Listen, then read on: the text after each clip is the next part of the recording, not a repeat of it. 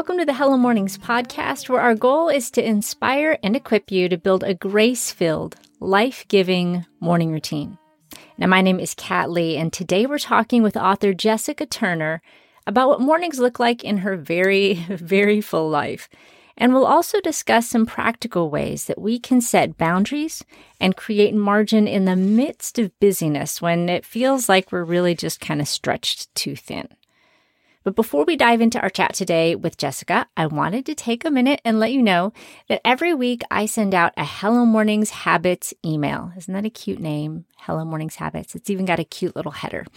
And th- this email is designed to help eliminate some of the overwhelm we feel when trying to build a morning routine. And every week we just focus on one small way we can improve our mornings.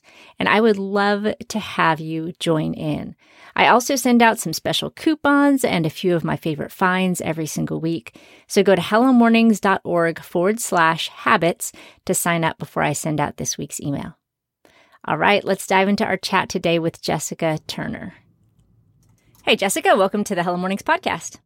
Thanks so much for having me. I'm really grateful to be here. Well, thank you so much for being on the show. Before we dive too deep into it or get started, really, tell us a little bit about you and what you do.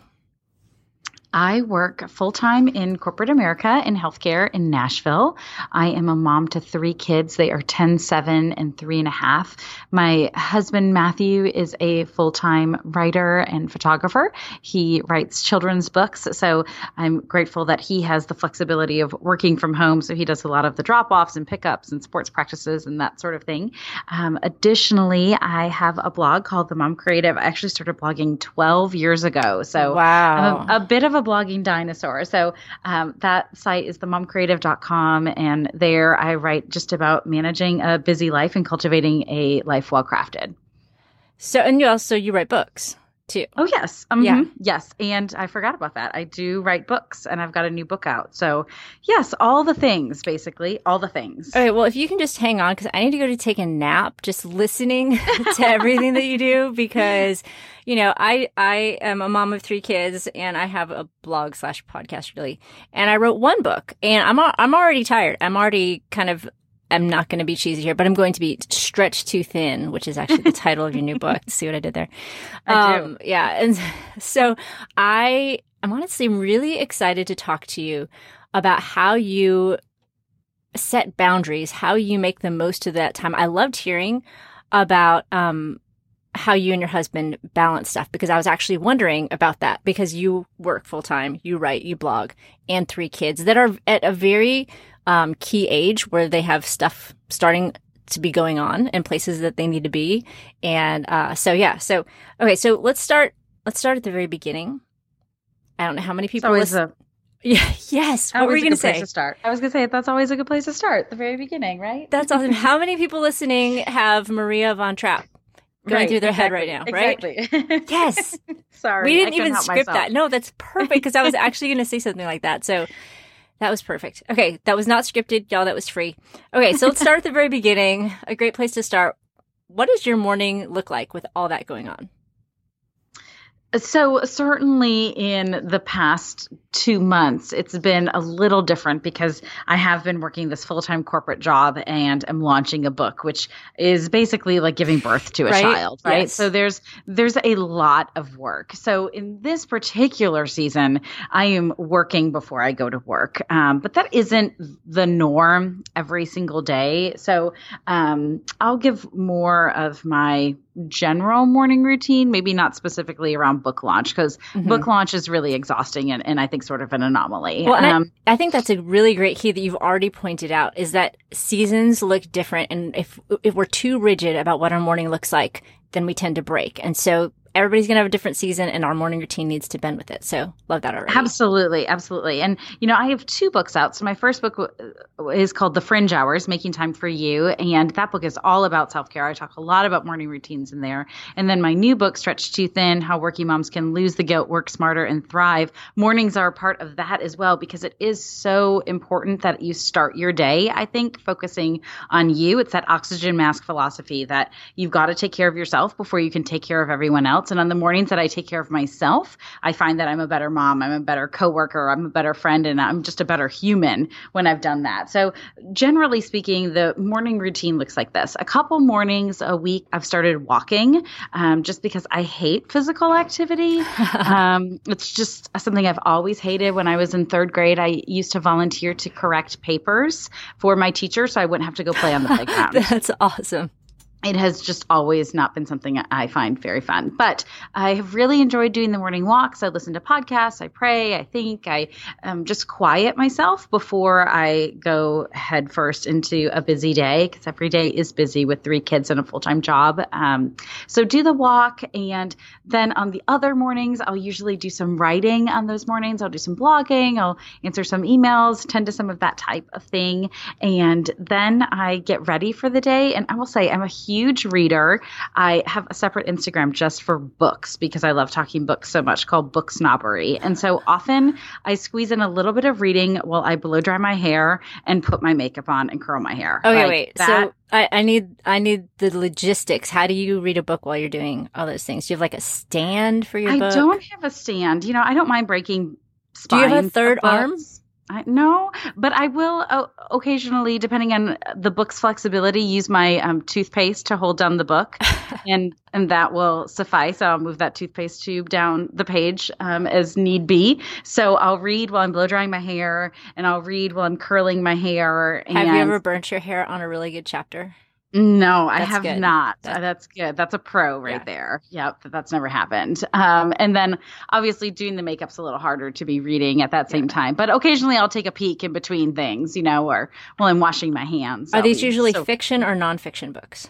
They're usually fiction. Um, okay. I don't read a whole lot of nonfiction, which I think is interesting given that I'm a nonfiction author, but I mostly read fiction. I listen to nonfiction. I enjoy memoir. Yes. Um, a nonfiction, yeah, obviously memoir is nonfiction, but enjoy memoir and audiobook. Um, so that's usually how I consume that type of content. That makes sense. Yeah, I, I'm not very good at reading um, nonfiction books, like visually. I have to listen to them while I'm doing other stuff. And mm-hmm. I'm also not very good at reading fiction books because then I'm like, I kind of don't cook or clean or bathe. I just get so caught up in the book. And then it's 3 a.m. and I'm like, shoot. I know. So I'm not, you sound like you're great at managing your time. Do you just read a couple pages or what does that look like?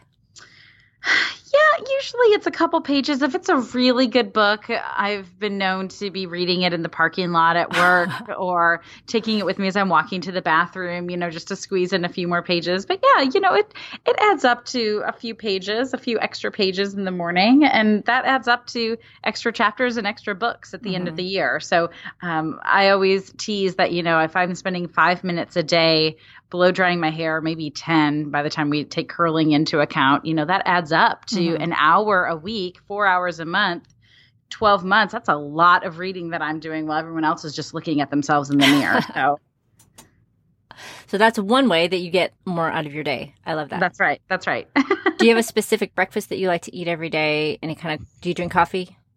I don't drink coffee. I drink a bottle of water every morning with Plexus, which is a supplement um, for gut health that I really enjoy. So I take that. I have that in the morning, and I really love like kind of a whole 30 breakfast, like a breakfast hash with some chicken or some bacon or something like that. That's my go-to breakfast if I've batch cooked that and have that available or I've had a little extra time in the morning to throw that in the oven. Otherwise, I'm known to either do it like a chobani and just mm-hmm. have some of that with some fruit or a smoothie. Nice. So you do all this and you don't drink coffee. That's I know impressive. I and you're a writer and you don't, don't drink coffee. I know. I just am messing everything up. No, it's all awesome. stereotypes. it's awesome. It's showing everybody that you don't need to do things a certain way, but you just you do you. I, I have one question about the walking thing. So that part of Hello Mornings is you know making healthy choices so that we have the energy to do the things that God has called us to. I love how you um you walk because I guess it's one of the things that you don't mind doing or maybe even enjoy doing. Did you have to arrive at that? Did you ever, you know, kind of have that internal battle of, oh, I need to do, you know, uh, PX, P90X or whatever. I need to do these bigger things. And then you finally came to the realization that I don't like to do those things. I just want to walk. Or you just, did you just go straight to what you knew that you like to do? Honestly, it was none of those things. I have had a lot of surgery in the past year. and so physically couldn't do barre class or yoga, which I do really enjoy doing um, because most recently I had a hysterectomy at the very beginning of the summer. And so I was not allowed to do anything that involved ab workouts until the end of August. And so I just needed to get moving. I was in bed for a month and had a really hard recovery. And this was the fifth surgery in I think seven or eight months. So wow. I just, my body had been through a lot. And so I had been through a season where I wasn't very physically active. And I was like, you know what? I need to stop making excuses of all of these health things that I have dealt with. And I just need to do something. Mm-hmm. And so I woke up one morning and I said, I'm going for a walk. Is that okay? And my husband looked at me and he said, sure, of course that's okay. Cause he's someone who goes to the gym almost every day. And I just got outside and started walking. I also got a lot of accountability because I Instagram storied while I walked. And then other people started walking or encouraging me and looking forward to those. And then I went through a season with the book where I was having to work in the morning before going to work and I wasn't walking. And my husband really noticed that, hey, babe, there's a difference here. Like you need to take a little bit of time for yourself. You cannot be working 24 seven, which is, you know, preaching to the choir. Hello. I just wrote a book called Stretched Too Thin and that's what I'm living. And so got back into that habit and it's been really, really good. I love that. So do you do any sort of morning journaling? What does that look like? I don't do any morning journaling. I am the most productive in the morning. So I do journaling in the evening and I'm not a long form journaler. I like like the 52 list book. I like those little books where you just write one memory from the day and those types of things. So mm-hmm. those tend to be the written ways that I document. Um, but no, I'm not a long form journaler. So as a writer, well, I'm, I'm not, I'm not actually either. I like the list. What is it that you don't like writing? You don't think that way? Like my actual reason for not being a long form journaler is that as I'm writing, I'm paranoid that somebody's going to find it and it's going to be poorly written. And so it stresses me out. And so I just prefer writing lists because then I, don't, that way when I go back and read it, I'm just reading a list as opposed to reading and then thinking, oh, I really don't like the way I wrote that. What makes you just more of a, a list person? I've always enjoyed lists. I honestly, journaling isn't something that is gratifying to me. Mm. And so I think that it's important to recognize just because the world appears to do it, right? Just because the world drinks coffee, just because the world journals, doesn't mean that you have to do it. It's not something that I've ever enjoyed doing. I've tried doing it my whole life. I have many journals that I've written about seven pages in, and then the rest is blank. Like it's just not something that I enjoy doing with my time. And so I think that's that's okay. I, mm-hmm. I, think mm-hmm. there's lots of ways for me to leave a legacy, for me to get my thoughts down, uh, for me to tell stories, and it doesn't have to be through long form journaling. Mm-hmm. Mm-hmm. So good. So let's see, where did we leave off? So you you go for a walk, and then where I come we? home. You come home. I, I shower. Like? I get kids are awake by this point, and you know they're getting ready. We've got a wipe off chart where they know what they need to do every morning. So it's more just keeping their eyes on that chart. Have you done this? Have you done this? But not having to hound them quite as much. I get ready. I'm helping kids get ready while I'm getting ready in our downstairs bathroom. My husband takes them to school at about 7:35 and then I leave for the office at 7:45. And then my commute time is a great time for me to invest in myself. I usually am listening to an audiobook or a podcast during that time. Sometimes I'll connect with friends, though it's pretty early to be making phone calls. Some of my East Coast friends um, I can chat with at that time. Um, and sometimes it is planning time for work where I'm having a conference conference call or something like that, but not too often. Are there any apps that you use? Like, do you track your walks? Do you have an app for planning? Do you have a, you know, a Bible reading app or a to do list app that you enjoy? I wish I did. I am a bit of a grandma when it comes to my phone, and I don't really like apps. I see their purpose and their value, but I think because I work at a computer all day long, my I have my blog, I have social media, I just feel like I'm attached to a screen enough that yeah. I don't want every single part of my life to be digitized. Mm-hmm. So I am not a huge app person. It drives my husband crazy because he'll go to my phone and have all these apps that need to be you know, updated. And I'm like, I didn't notice because I don't ever use them. I, am the same way. I, lo- I love the idea of an app that's going to be really helpful, but nine times out of 10, I don't use it and I just go back to the basic notes app for just about everything. So, uh, so exactly in your new book, you talk a lot about how thriving looks different for each of us. And we've kind of touched on that, that, you know, walking or going to barre classes or yoga or whatever, exercise looks different for each of us, or journaling looks different for each of us, or a morning drink looks different for each of us. If thriving looks different for each of us, how do you define thriving? Thriving is, I think, a feeling of contentment. I talk a lot about in the book going from surviving to thriving. And I when you're thriving, you don't feel like there's constantly something that's falling through the cracks. You don't feel overwhelmed and exhausted all the time. It, it's a place of satisfaction in our work at homes and how things are going with our families and our marriage and that sort of thing.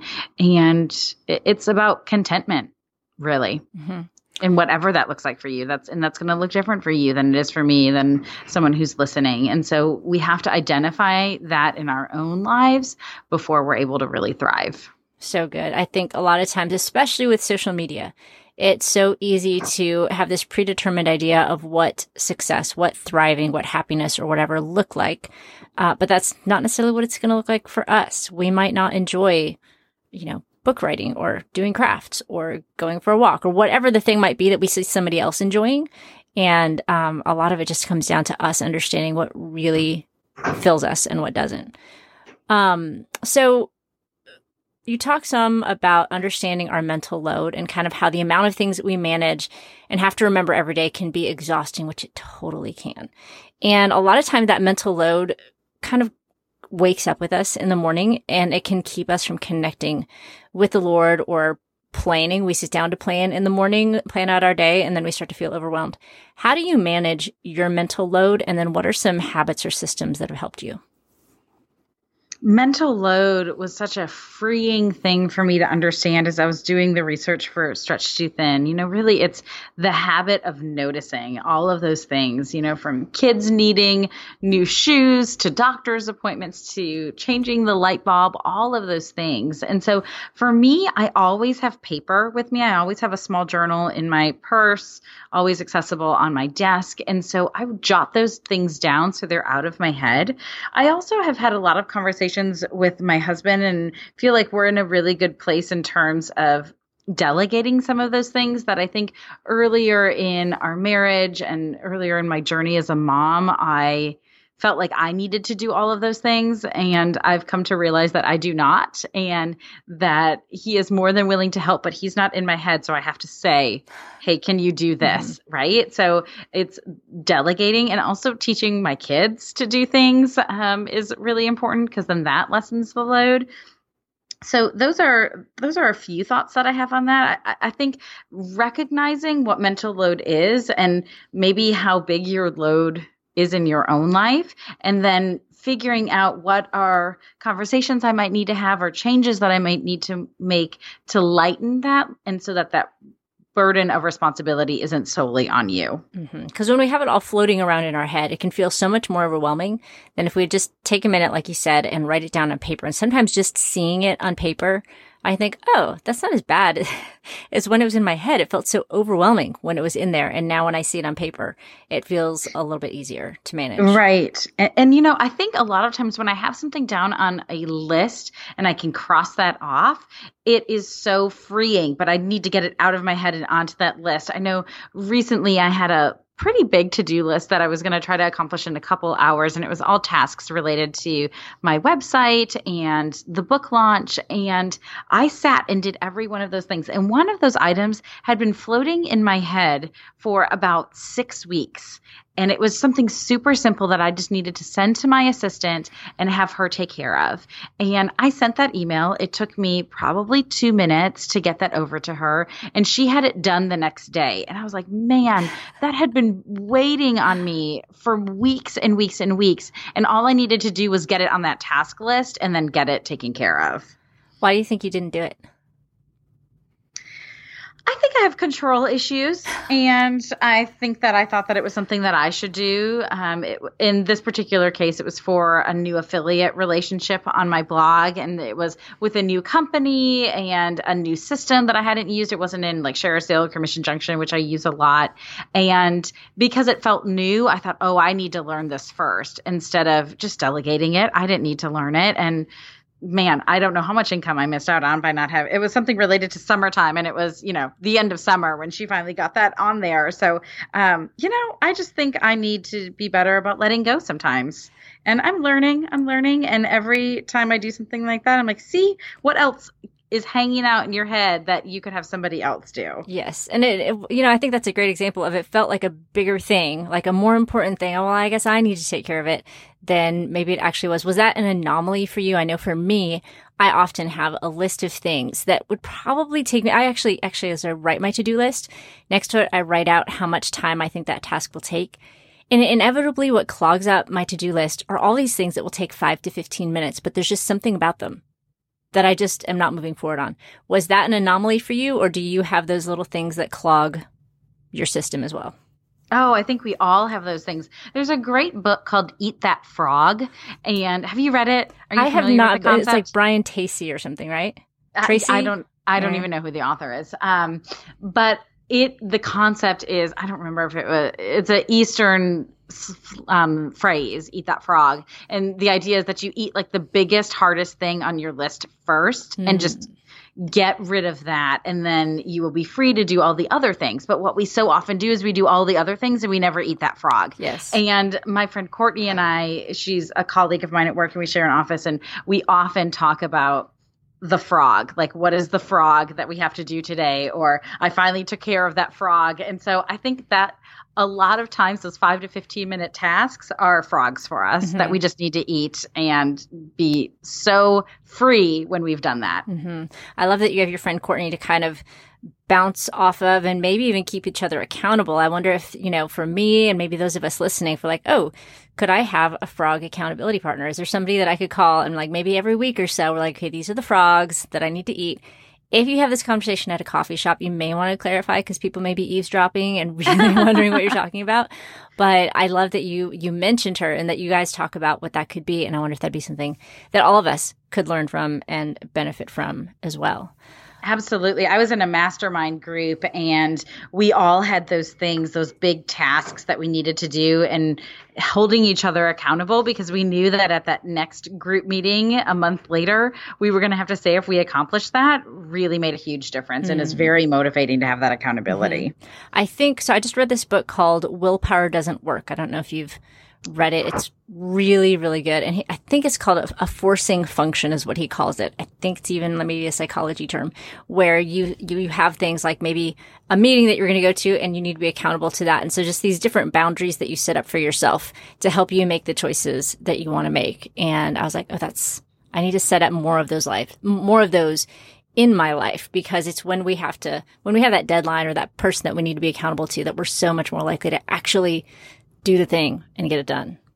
Absolutely. It's been really an interesting process for me with this particular book launch because when my first book, The Fringe Hour, was released, I was actually on maternity leave with my three year old. I had him, and then six weeks later, I released the book. So I was on maternity leave. So all I was doing was nursing and working on book launch stuff. Whereas this time, I've had my full time job while having the book launch. And so I've had to rely on other people and have had to be very willing to delegate because I just don't have the capacity. And sometimes I think it takes seasons of being at capacity for us to realize, man, I really need help. And when you get that help and you see how things keep moving and going really well, I think it then invigorates you to ask for help more often. Mm-hmm, mm-hmm.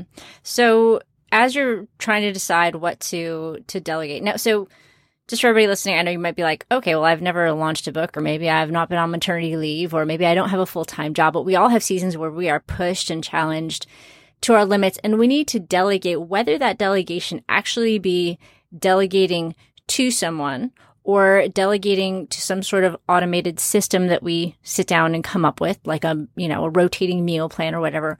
Or if delegation means putting it in file, is it file 13? Is what they call it? Like putting in the, you know, I'm not going to do this into the trash bin.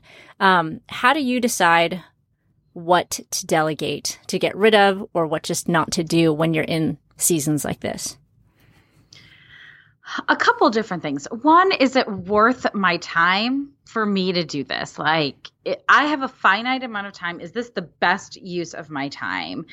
Is there somebody who can do it as well or better than me? Um, sometimes it's do I have the financial resources to delegate this? Um, that can that can be a factor in making that decision. But I think realizing what things you are the only person who can do that and what things someone else can do it, maybe not a 100% as well as you, but good enough well. Like good enough is good enough, right? Mm-hmm. And so I think learning that lesson that good enough is the new perfect and being very comfortable with that has led me to be able to delegate a lot more often. Mm-hmm. Mm-hmm. I'm a huge proponent of services and systems as well. So my whole house, I think, is automated through Amazon Prime and Grove Collaborative and Target.com. Like everything comes to my house, so I don't have to do those grocery, the you know Target run and those types of things as often as I used to. Um, same with grocery shopping, we automate that, and a lot of that happens just regularly through Shipt where it just comes right to our house. Like do i enjoy grocery shopping? Yes. Do i feel like i maybe save a little money if i do it myself versus having someone do it for me? Yes. But on the weeks where i am at capacity that's a really easy way to get some time back and i absolutely do not need to be the one who is buying my apples and my salad mix. Right. And actually i found that when i when i have the store pick out the stuff for me half the time they pick it up better than i do. So you know, maybe maybe others listening are better at picking out their produce, but for me, it's been a boon when I have them do it because my avocados are actually ready when I get them. Um, right. right. and so, you're not impulse buying, right? Like oh, you're not, oh, all the BOGOs, I'm going to buy yes. all of these things, you yes. know? So, Be- because um, I love shopping with my kids. I don't like going to the store by myself. I love when they come with me, and that's expensive. Exactly. so, you talk also about self care. And you know, I think for some people, they're like, self care. That's kind of a woo woo phrase. I mean, not really, but I, I, don't think a lot of people take it as seriously as they should in the sense of, like you talked about earlier, um, putting the, the um, air mask on, like when you're in an airplane first, so that you can then take care of those around us. Um, what are some of the maybe habits or systems that you, that are around self care that you have developed, maybe even specifically um, around our mornings that would be life giving to those listening? The number one habit is that I wake up early, giving me plenty of time for myself. If I wake up with just enough time to get out the door, and in my case, get my family out the door, I am an unhappy person. I have to have time for myself to do things that I love that fill me up before I go into the day. And so the biggest encouragement that I have for people is to wake up early and make that a priority. And people will say to me, Oh, I'm not a morning person. That's not something that would be true for me. But I'm telling you, set your alarm even just 15 minutes early. And I promise the transformation that it will make on your mind, body, and spirit makes it worth that 15 minute difference on your alarm clock. Have you had to figure out how to go to bed earlier, or do you just naturally get a good amount of sleep? I'm pretty good about getting enough sleep. Generally speaking, I would say my husband and I go to bed between 9:30 and 10 and are up at 5. So that's seven, seven and a half hours. There have been weeks where I've been known to go to bed at 8:30 or 9. Um, so again, because I'm so on in the morning, I'm very tired by the evening. I'm not very productive in the evening, so I have no problem with going to bed. You don't stay up surfing Instagram or checking the news or randomly Googling whether or not elephants have ears or giraffes have ears or anything random like that? You know, the only thing that I can admit to is if I bring my phone with me, if I'm going to take a long bath at night and I bring my phone in with the ba- to take my bath, I will find myself spending way too much time scrolling on Instagram. And so it's gotten to be that I, if I bring my phone in the bathroom, I'll leave it on the counter so I can't access it. But if someone calls and I need to get out, I could certainly do that because I do find that that can be a temptation for me. You know, I, I read in a book that so the reason that we get snacky at night, you know, like we want suddenly at night we want chips or candy or something, is that because our bodies are like, oh, well, this person Kat is trying to stay up. That means there's a reason for her staying up, even though she's tired. That must mean that she needs to be alert in case there are like bears around. Like if, you know, our body doesn't know whether we live in the suburbs or the country or whatever. So our body naturally wants that, um, hit of glucose or just whatever's going to be processed super quick, like sugar, candy, that sort of thing. And I think that our brains, this is, this is totally pop psychology. I'm making this up, but I think it makes sense. I think our brains tend to be the same way. If we're, you know, in the bathtub or on the couch and we have our phone, we want, we're kind of maybe getting tired, but then we want that dopamine hit of, ooh, what's next? Because I'm already awake. I'm not trying to sleep. So my brain is kind of like something needs to happen. And so that's, that tends to be why I scroll on Instagram or check the news. And so I've taken to, okay, if I'm tempted to do that, I'm like, okay, wait, there's no bears around. I'm safe. I don't need to, you know, get that dopamine hit or, or eat the, that extra bag of candy or whatever. And it helps me to make that decision to go to sleep instead of stay up because it's totally a temptation, especially since I have teenagers. And so once they're in bed, the house is quiet and I just want to enjoy it. But I know that morning is going to come and I'm going to want to get up early, like you said, and I can't do that if I'm going to bed at 1 a.m. So there's there's my there's my psychology. Uneducated. you. Yeah, yeah. I love it. I don't know if it's true or not. It makes sense. Yeah, I think it makes sense, which is the basis of all psychology. um, okay, so we live in a very busy culture.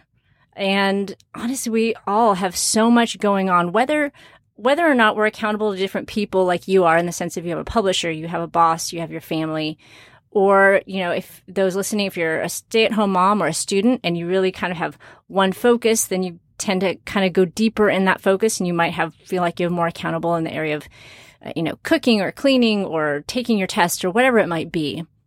With all the busyness we have going on, how can we simplify our lives a little bit?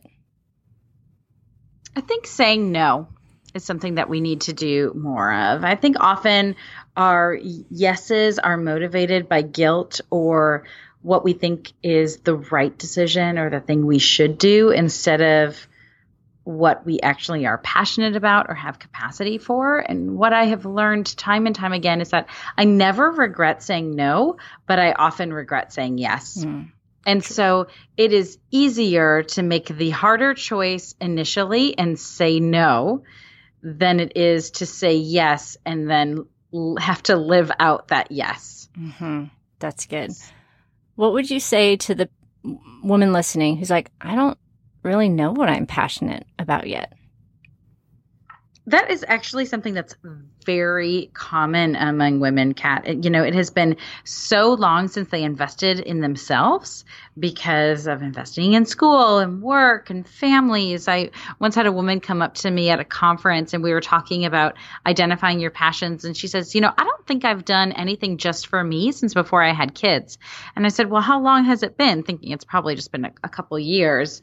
And she said, It's been 13 years. It had been 13 mm-hmm. years since she had lost track of time doing something that she loved. And that just made me grieve for her. And so I think if you're in a place where you don't know where to begin, look back at your childhood and think about what you really enjoyed doing as a child because there's some application for that as an adult. For me, I loved reading as a child. That still is my favorite thing to do. It might be for others, it's going outside, it's going for a run. You know, your favorite thing was gym class. Well, then you'd probably really like an exercise class or something like that. Or look at the type of media that you're consuming. Are you doing a lot of home shows? Are you doing a lot of cooking shows? Are you interested in mysteries? And, and see if, what that application might be. Because the time that you are spending or the time that you've spent in the past can speak into what those passions would be, or at least passions to explore to see if those are a good fit for your life now. I love those ideas. And I think, you know, we can take that list as we're making it maybe throughout the day. You know, I would even say I challenge every one of you listening that feels like you're in that place to just go grab a piece of paper right now, carry it with you for the rest of the day. And every time you find something that, you know, kind of fills you or every, t- every time you think through something that Jessica has mentioned, like a show that you like to watch, that sort of thing, jot it down and see what happens by the end of today. And tomorrow morning, take that piece of paper into your quiet time and just be like, okay, Lord, you know, would you start revealing to me the things that you made me for, the things that I, I am actually passionate about? And maybe I don't even know it yet, you know? Um, so I, I, encourage those of you listening to do that, to, to not just listen to Jessica's ideas, but to take action on them, because I think that's such a great way for us to figure out what we are passionate about. And I love all of her ideas for how we can kind of make room for, um, in our lives for more of the Lord in the morning, for more of our passions and for the things that he's called us to. Jessica, uh, will you tell us uh, where people can find you online and where they could get a copy of your book? Sure. Well, Stretched Too Thin is available wherever books are sold Target, Amazon, Barnes and Noble, all of those good places. We've got links to all of that on stretchedtoothinbook.com. You can find me on Instagram at Jessica N, that's for Nicole, Jessica N Turner, or on my book account, Book Snobbery. I'm also Jessica N Turner on Twitter and on Facebook. You can find me at facebook.com slash the mom creative. Awesome. Jessica, thank you so much for fitting us into your lunchtime right now. And I hope you enjoy your Panera lunch. Thank you. In a minute. Thank you. All right. Thanks. We'll talk to you soon. Okay. Bye bye. Bye bye. It's early in the morning. The house is quiet. But I've set aside this time for you I bow before the throne of a noble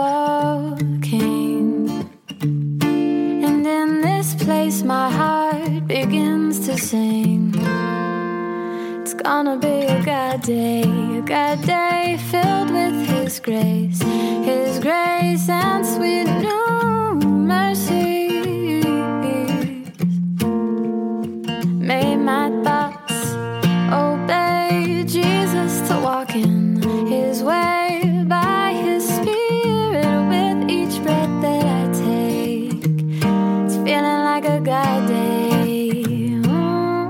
This song is called God Day by Jen Stanbro. You can get your copy at iTunes, Amazon, or jenstanbro.com.